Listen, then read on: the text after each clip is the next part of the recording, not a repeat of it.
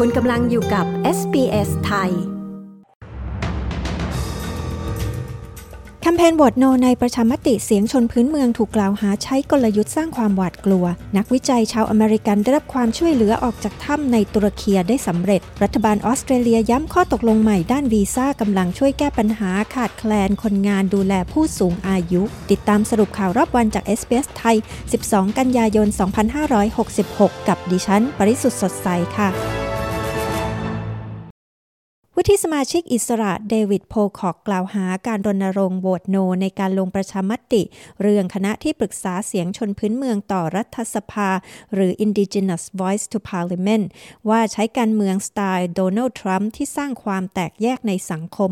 วุฒิสมาชิกโพคอกกล่าวเรื่องนี้หลังจากหนังสือพิมพ์ 9 ฉบับ ได้รับบันทึกลับที่ระบุว่าผู้จัดแคมเปญรณรงค์โหวตโน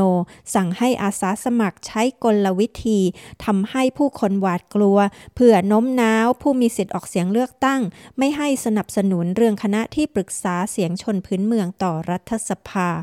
นักวิจัยชาวอเมริกันผู้หนึ่งกล่าวว่าเขาดีใจที่ได้รับความช่วยเหลือให้ออกมาจากถ้ำแห่งหนึ่งในตุรกีได้สำเร็จ หลังจากเขาป่วยหนักและติดอยู่ภายในถ้ำที่อยู่ลึกจากปากถ้ำ1,000 เมตร ทีมเจ้าหน้าที่ช่วยเหลือจากทั่วยุโรปได้ไปยังถ้ำมอร์กาทางตอนใต้ของตุรกี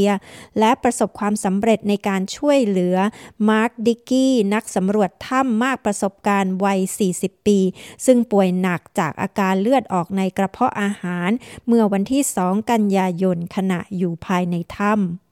รัฐบาลสหพันธรัฐของออสเตรเลียกล่าวว่า ข้อตกลงด้านแรงงานในอุตสาหกรรมดูแลผู้สูงอายุ ได้สร้างความก้าวหน้าครั้งสำคัญในการจัดการกับวิกฤต การดูแลผู้สูงอายุในออสเตรเลีย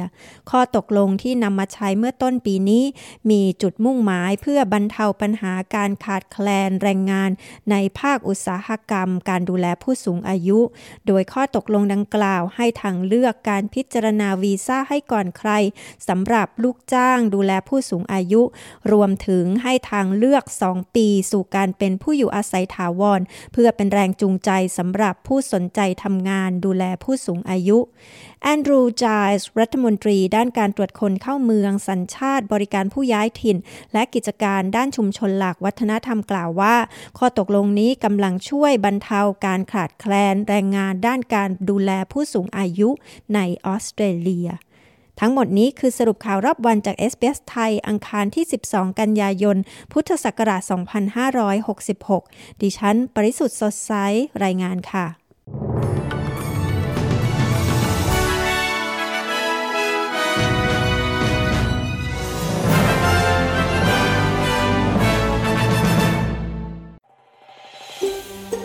การฟังเรื่องราวน่าสนใจแบบนี้อีกใช่ไหม